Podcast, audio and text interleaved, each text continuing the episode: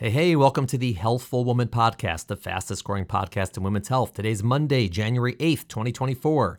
Few personal words at the top. First, I want to wish a very happy birthday to the number one person in my life, my wife, Michal. Michal had a milestone birthday this past week, so if you see her around town, wish her a happy birthday. Her number one wish for her birthday was for the Toast podcast to restart daily podcasts after their winter break, and that did happen on her birthday. What a gift. We also just celebrated our 28th wedding anniversary, so congrats to me on her tolerating me for that long. Also, on a light note, thanks to everyone who came out to the adult band concert Saturday night to hear us play and support a great cause. Since I'm recording this intro before the concert, I actually have no idea how many of you came, but I'm sure it was a great turnout. Finally, a little more serious note. I wanted to let all of you know that I was in Israel last week for a family wedding, and it was simply amazing. It's hard to put into words what it's like being there, but the simplest way I can put it is that it's basically impossible to spend any time there and not feel even more supportive of the Israeli people in this war with Hamas, and even more outraged by the protests against Israel here in the US. Israel is a peaceful, democratic, diverse, and liberal society. They celebrate peace and life. They are welcoming to all people from all religions and backgrounds, including Muslims and Arabs. When you walk around the country, you see people living together in peace and all they want is for Hamas not to shoot rockets at them or kidnap their children or torture and kill them. The Israeli people do not want to be in a war with anyone, but at this moment, they simply have no choice. Hamas still has hostages. We have no idea if they're dead or alive, and they still state very openly that they're proud of October 7th and would do it again every day. They're very clear about their intention to kill all Israelis and all Jews for that matter. Just read their charter. It's not subtle. It's insane that people here would actually support them. The supporters are either profoundly uneducated or simply evil. Hopefully, they're just uneducated. I really don't know. We had the privilege of visiting wounded Israelis in the hospital, and we get to, we got to spend time with many Israelis, and they cannot understand how anyone in America could be rallying against them. Neither can I. All right, on today's podcast, I am rejoined by Dr. Stephanie Melka for a interesting topic. Melka and I are going to talk about what to expect when going to the gynecologist, specifically related to pain. Are there parts of the exam that hurt? If so, what can be done to mitigate that? We get a lot of questions about this, so hopefully this podcast will be helpful for all of you. All right, reminders. If you're listening on Apple or Spotify, we would really love it if you could rate this podcast, preferably with five stars. Please leave comments, suggestions. I read all of them. Also, please do email us any questions you might have for our mailbag podcast. You can either email us directly at hw at healthfulwoman.com or you can go to our website, www.healthfulwoman.com, and click on the link that says send us your questions. Please remember, the questions you send in are for mailbag pod- podcasts, not for personal medical advice that you need answered quickly. If you have a question about your own health for which you need an answer, ask your doctor. I get some questions that make me a little worried that people think I'm going to answer them quickly and give them advice on a problem they're having at the time. It's not really the venue for that. These are for mailbag podcasts. And if they're going to get answered, it's going to be probably a month or two later, anyways. Finally, if you want to pre order the book that Emily Oster and I wrote called The Unexpected, we have a link on our websites. Please do take a look at that. The book comes out in a few months. When I have more information on book signings and events like that, I will pass them along. All right. Thanks for listening. See y'all next week. Welcome to today's episode of Healthful Woman, a podcast designed to explore topics in women's health at all stages of life. I'm your host, Dr. Nathan Fox, an OBGYN and maternal fetal medicine specialist practicing in New York City. At Healthful Woman, I speak with leaders in the field to help you learn more about women's health, pregnancy, and wellness.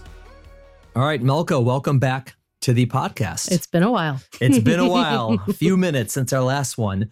So this is a, a an interesting topic. Yes. which I basically titled "Going to the Gynecologist: Will It Hurt, and What Can I Do About It?" Yes. So I've never been to the gynecologist. Really? Full disclosure, I've been a gynecologist, but I've never been to one.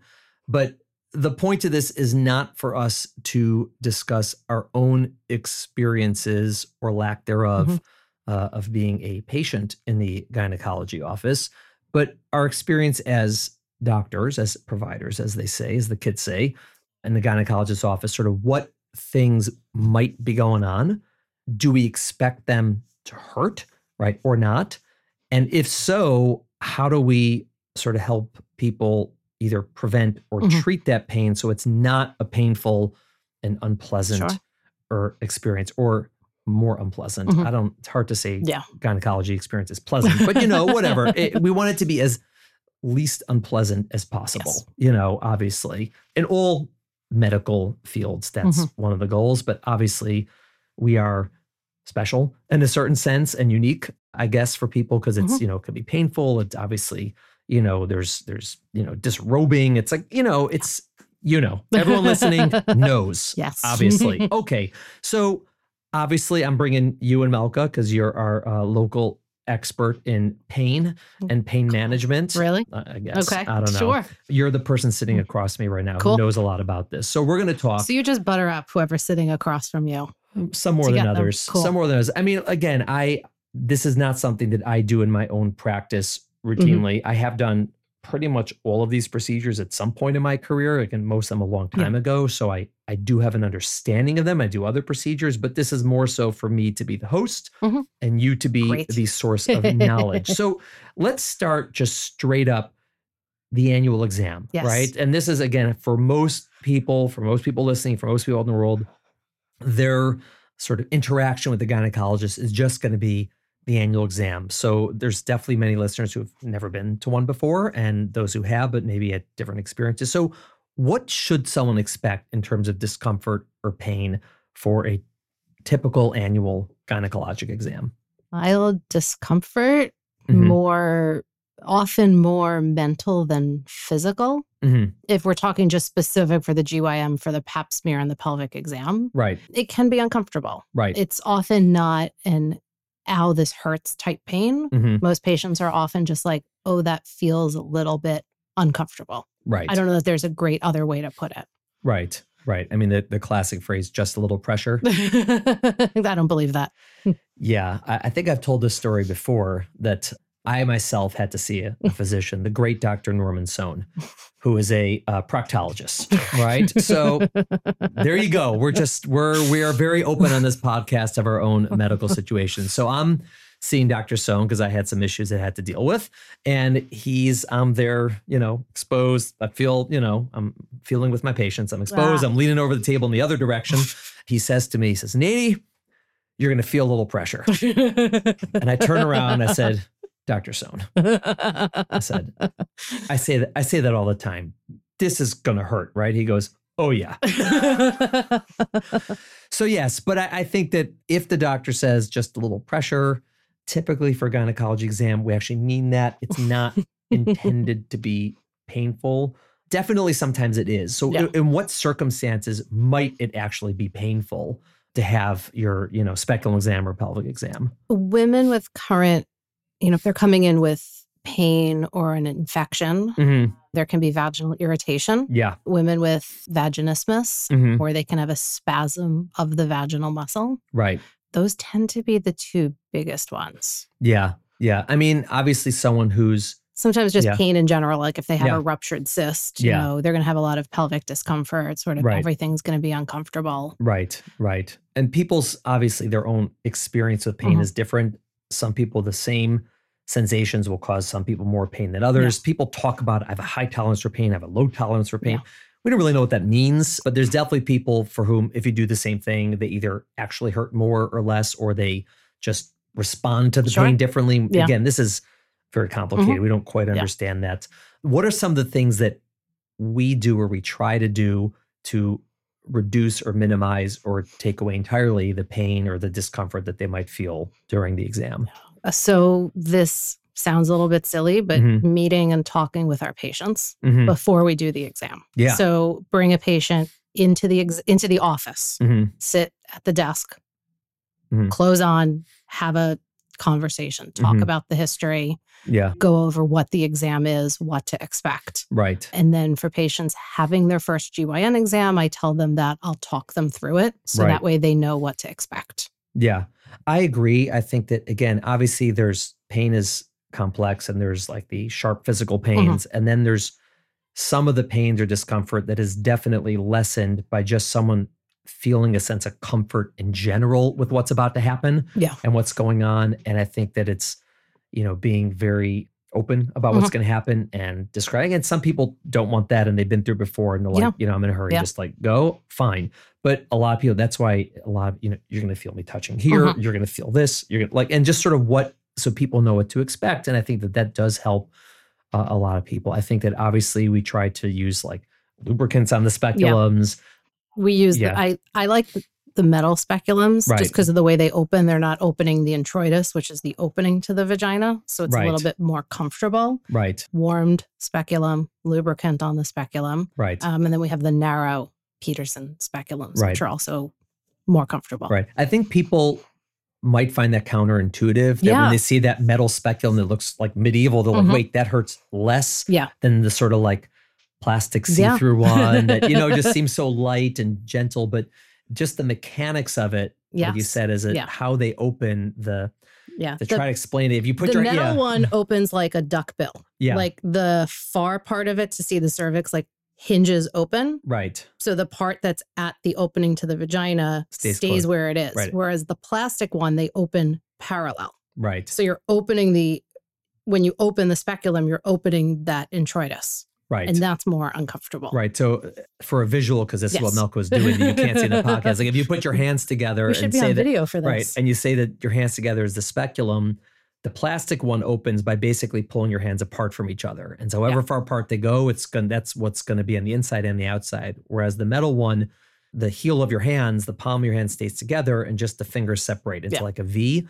And so yes, inside it's open, you can see, but outside not as much. Mhm. Again, the reason people use plastic speculums is just they're easier because you don't have to clean them and sterilize them. You just Yeah. use them and throw them out. So they're used a lot of times in places like emergency rooms or places that don't have the capacity, the capability to sort of clean. But a lot of gynecology offices do this all the time. So they have, you know, we have us, you know, sterilizing for Mm-hmm. Yeah. the speculum. So we can do that on a daily basis.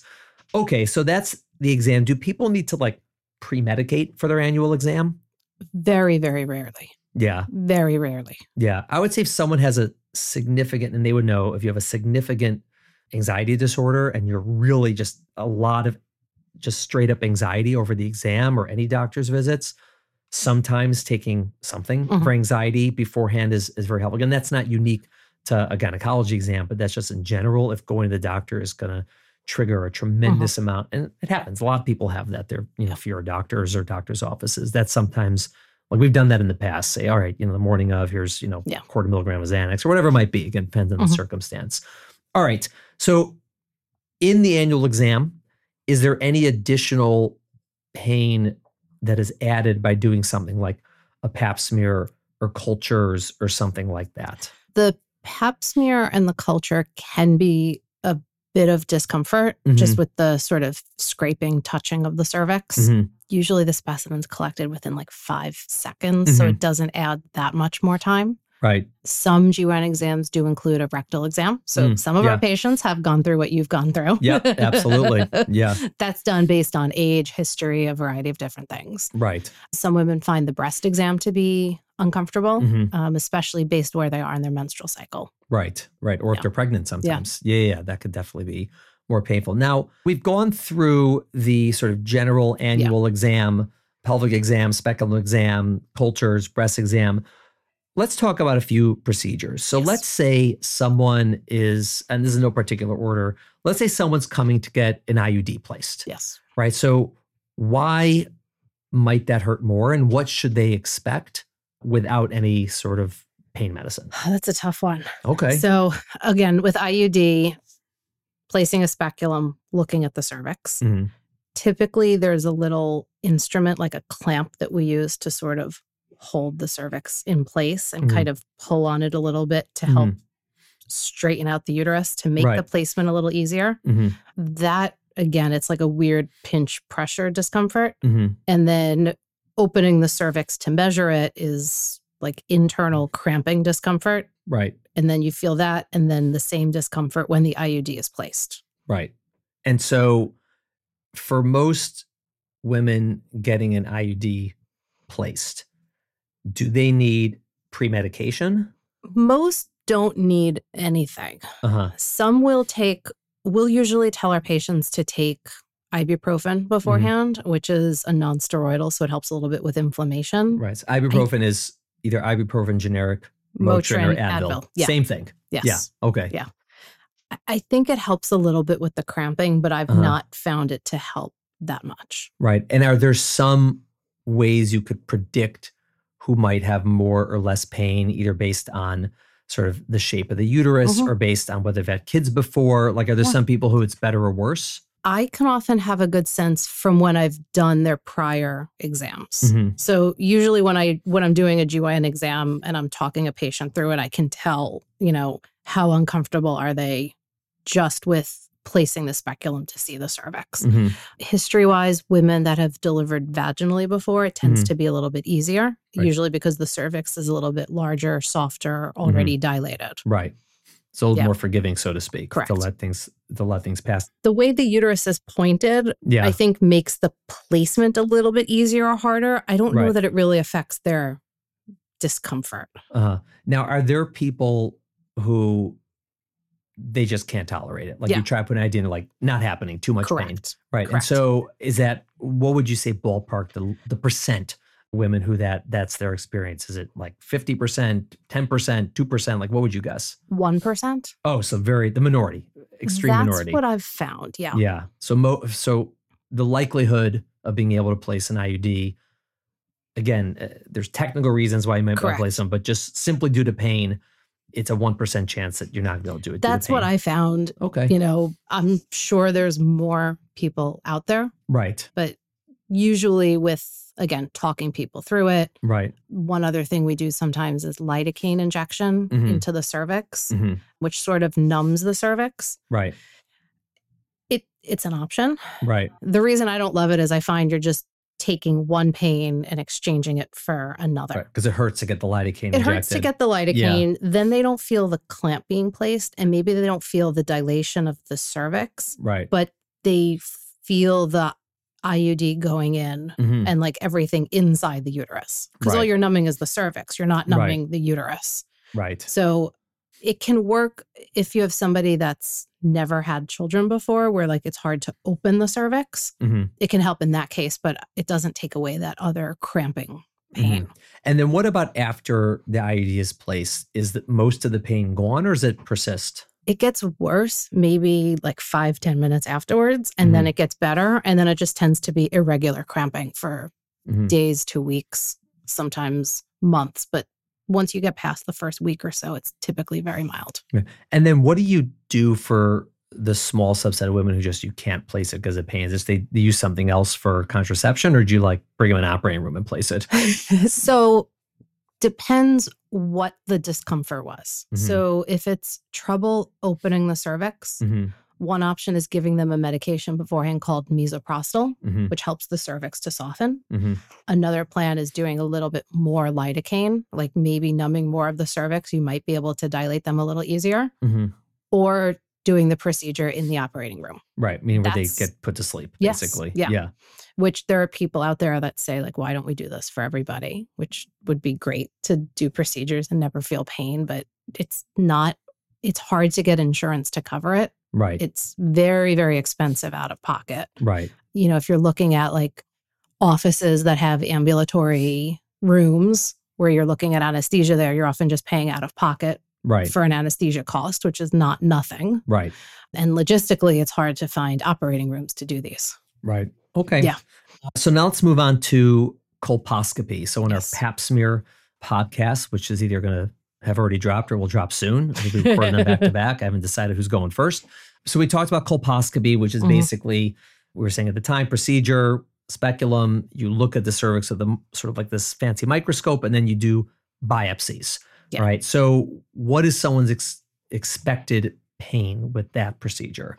It's a weird pulling, cramping discomfort mm-hmm. that hurts for five seconds and then it gets better. Mm-hmm. So less than an IUD. Different. Different. Okay. Yeah. Fair. And is it something you typically tell people to pre medicate for? Again, I think Motrin can help Mhm. a little bit. I don't know that it helps that much. Okay. Is that something where you would be able to numb the cervix before, or just so many injections? So I was always taught not to Mhm. because the injection itself, the medication can distort the cells of the cervix, Mm. where it can make it harder for the pathologist to interpret. Okay.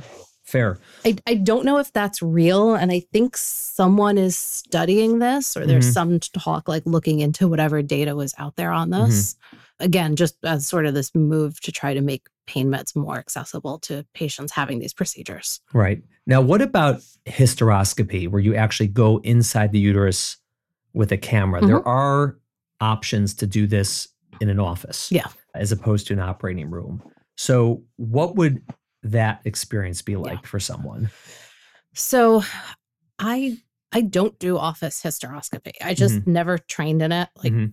I do sonograms pre-op and then based Right. on the size of what it is, take them to the operating room. But Right. often the hysteroscopy, you're limited in the office because of how much you can open the cervix. Right. That's the painful part. Right. So all of the office hysteroscopy, it's like three, four millimeter. Where Right. it's like you're really not like it's like the same as an IUD Right. to put a tiny little camera in to look. Right. So feels probably similar to an IUD. hmm I think a little bit more uncomfortable since you are like sort of distending the cervix, Right. putting a little water in to be able to look. Right. Probably more uncomfortable while it's happening, but probably more Better comfortable afterwards. after you're done because everything's Yeah. out as Yeah. opposed to IUD where it stays in place. Yeah. Okay. So similar recommendations. Now, what about some bigger procedures like, let's say, a LEEP procedure that Mhm. we also spoke about briefly in the past from our podcast, where you actually have to like excise a Yeah. portion of Yeah. the cervix, like the size of, let's say, a fingertip or Yeah. something like that, So using cautery or a knife or something. they, in this case, lidocaine can work well because if Mhm. you're doing like a full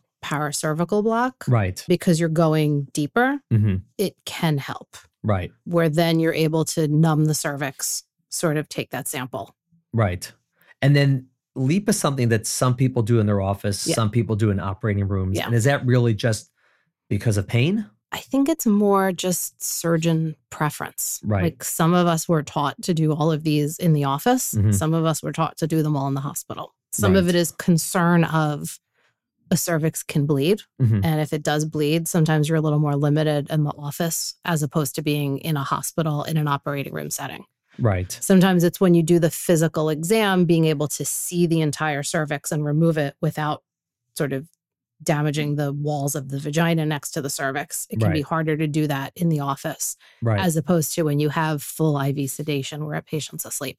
Right. And Some obvi- of it yeah. is a patient where they're like, What are you talking about? You're not going to take off part of my cervix while I'm awake. Like, I'm going to the operating room for it. right. I want to And be I've had patients, I'm like, no, like I did your colpo. We talked through it. Like I like we you were you were you were okay with the pain. Like it's gonna feel the same when we do the lidocaine. They're just like, nope.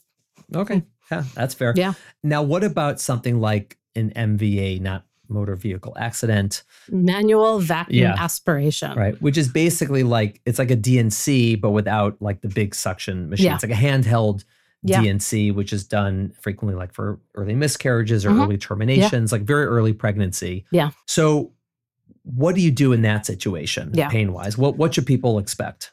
So again, it's it's similar to an IUD where you're sort of opening the cervix and doing something inside the uterus. Mm-hmm. Here the cervical block works well. Mm-hmm. We also give oral pain meds here. Mm-hmm. We do Percocet and Valium. Mhm. Again, not that Valium's going to take away pain, but it's just going to sort of help keep someone more relaxed. Right.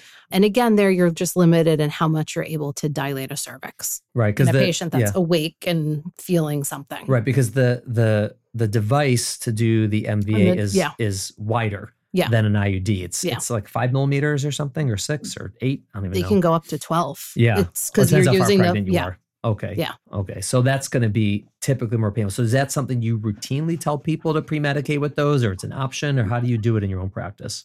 I routinely do. Right. I'll have a handful of patients that are already cramping and spotting and like the basically it's a miscarriage in process where their cervix is already open Mhm. where it's not going to be as uncomfortable for them in terms of dilating. Right. You know, where we might not pre-medicate. Right. But I would always, always offer it slash yeah. recommend it.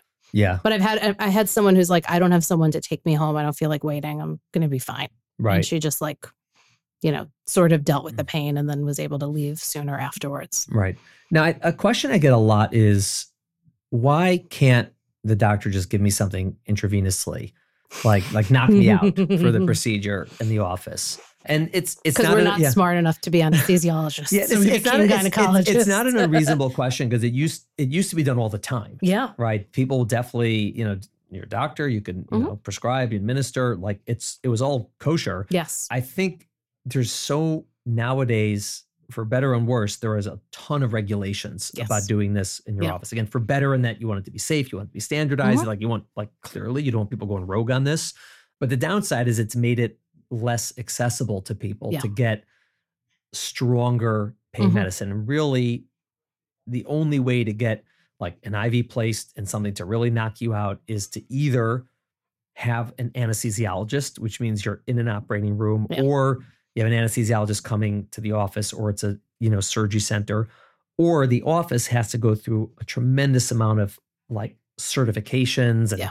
training and you know crash carts and like all these things have to be there and it's just very difficult to do in every gynecologist office. Some very big ones have that and i would say most don't and, and so you, it's just not an option. you can't really do both. You can't right. really be doing surgery and keeping a patient asleep right. and monitoring their vitals and right. their airway and it's it's it's tough so I, I think that again there are definitely some offices around the country yeah. that you can have these procedures and they're going to offer you, hey, either we do it or we have an anesthesiologist who comes every other day or whatever it is, and you mm-hmm. can be put to sleep for this. And it's really not much different from an operating room from your perspective because you're being put to sleep. Obviously, it's not an operating room, but that's, I would say, the exception. Mm-hmm. And most offices don't have that capacity. Right. And either you do it sort of with, like you were talking about, oral pain meds, different mm-hmm. strategies, or you have to like do totally flip the card and go to a hospital and operating room, which again, it's from a pain perspective, it's great. You'll be put to sleep, you'll get, you know, you'll get everything, but there's a lot of paperwork, there's a lot of scheduling issues. Yeah. You, know, you have to sort of like go somewhere else and then there may be insurance or billing issues. Again, it's very, it's very individualized for each person, for each carrier, for each procedure, for each hospital. Yeah. Like there's a lot of things that go into it. But that's the reason we can't just shoot you up with something uh, before the procedure anymore, even though, you know, maybe they would have 30 yeah. years ago. I'm not quite sure. yeah. Do you find that when you're talking about these with patients, that like how much of this conversation is about the procedure, like sort of the recovery, what do we do, what are we going to find, how are we going to follow it up, versus like the pain, like the actual experience of the procedure? It's a good mix of both. Uh-huh. Sometimes I don't even get to the procedure because like I'll start talking to a patient about an IUD and she'll right. be like, I don't want an IUD, they're too painful. Right. And it's, oh, I heard from my friend or I saw on TikTok, like I'm not on TikTok, but a lot goes around about like awful stories of like mm-hmm. women screaming in pain mm. while their IUD was placed. And it's yeah. like horrifying to hear. Right. And I'll tell patients, like, look, if you don't want an IUD, that's fine. I'm not going to talk you into it. But yeah. Like, I don't ever want someone to be screaming in pain. Like, yeah. Can you imagine you're at your doctor and you hear through the wall next to you, like mm. someone screaming in pain for 20 minutes, like yeah. for a procedure? Like it's it's awful. Yeah. Yeah. You know, and for people that are really worried, like they don't want it, that's fine. But I'll also go over these other options with them. And sometimes people are willing to try. And I'm telling patients, like, now you have to go on TikTok and tell your like boring IUD story. Like, I had an IUD and it was fine. it's, I mean, the procedures that I'm doing typically are ones related to ultrasound and pregnancy. And one of the lines I frequently have with patients is if this is hurting you terribly, tell me. Yeah. And I'll stop. Yeah. Because this is not a life saving procedure right? It's not, you know what I mean? Mm-hmm. Like it's, there's certain things you, you roll into the emergency room and, you know, you, you're, you're about to die and they're doing something to save your life. Like this is how it has to be. But that's not what we're talking about here. Putting an IUD yeah. is not a life saving procedure. No. Doing these things is, yeah. you know, it's really not. And so I think that one of the important sort of lessons about this is before you have a procedure or anything, obviously speak to your doctor about like, hey, Is this going to hurt? What can I do to decrease the pain? And also, what can I do if during the procedure this is very, very painful to me? And mm-hmm. the doctor or midwife or whoever should say, tell me, right? Mm-hmm. And then I can stop or I can yeah. do something different. And if they say, like, too bad, you may want another opinion. Right. You know, you may want to find another because it's not, it's not supposed to be like that. Like none of us ever, we don't want to inflict pain on anyone. It's like the last thing we want to do. And yeah. so, you know, on the other hand, someone wants an IUD, we want to be able to help them and provide it for them. And so it's a balance. You, you sort of want to give them expectations and it may be uncomfortable, but you don't want to do it in a way that's going to, you know, traumatize them. Like that's all. Yeah. oh my God, that's like the it's the last thing we want to do. I know. Yeah. And so it is important to have open communication about this in both directions. Mm-hmm. Meaning we're supposed to talk to the patients. Here's what you feel. Here's what you're going to expect. Here's what to do. But if you're on the patient end, like speak up, say like, "Hey, yeah. I'm I'm in a lot of pain. Is that normal? Is that not normal? Can you mm-hmm. stop? Can you you know like?" And yeah. it's it's the doctor should and typically yes. will be very responsive to those types of comments or questions or whatever it might be. Yeah. I mean, MVA is probably the one that's the most uncomfortable just because right. when you're doing that, like sort of curetting, cleaning in the right. uterus, like you you can't numb the uterus. Right. And I'll tell people, like, I'll be upfront, like, it's going to hurt, but it's right. going to be like one minute at the very end that it's going to hurt the worst, and then it's going to be done. Right. You know, and it's never a procedure I talk someone into. Right. You know, I've never regretted having someone go to the hospital. Right. I have regretted doing the MVA and then being like, okay, like then they're like, that was too painful. Like, I wish I didn't do that. Right. You know, and it's not that they didn't know, but right. whatever it was, they didn't want yeah. to wait for the operating room. They just wanted to be done faster. They right. just wanted to avoid the hospital. Right. Yeah. Right. Excellent. This is a, I think this is a great podcast. Cool. No, I think it's very helpful for people. Again, it's, it's we're talking yeah. about gynecology, but it's not these same principles apply for anything when you're going to a doctor. Are mm-hmm. they going to do something that's expected to hurt or not? And if so, what should you expect? What can you do to reduce the pain? And what are your options about speaking up? Mm-hmm. And I think that that's, again, the, the principles doctors are not here to hurt people like again that's that's not what we want to do it doesn't make our day any better no. right it makes it much much much worse obviously if that happens and so it's really something to be to communicate about yeah. in both directions great melka Thank you. Thank you. Thank you for listening to the Healthful Woman podcast. To learn more about our podcast, please visit our website at www.healthfulwoman.com. That's H E A L T H F U L W O M A N dot com. If you have any questions about this podcast or any other topic you would like us to address, please feel free to email us at hw at healthfulwoman.com. Have a great day. The information discussed in Healthful Woman is intended for educational uses only and does not replace medical care from your physician. Healthful Woman is meant to expand your knowledge of women's health and does not replace ongoing care from your regular physician or gynecologist. We encourage you to speak with your doctor about specific diagnoses and treatment options for an effective treatment plan.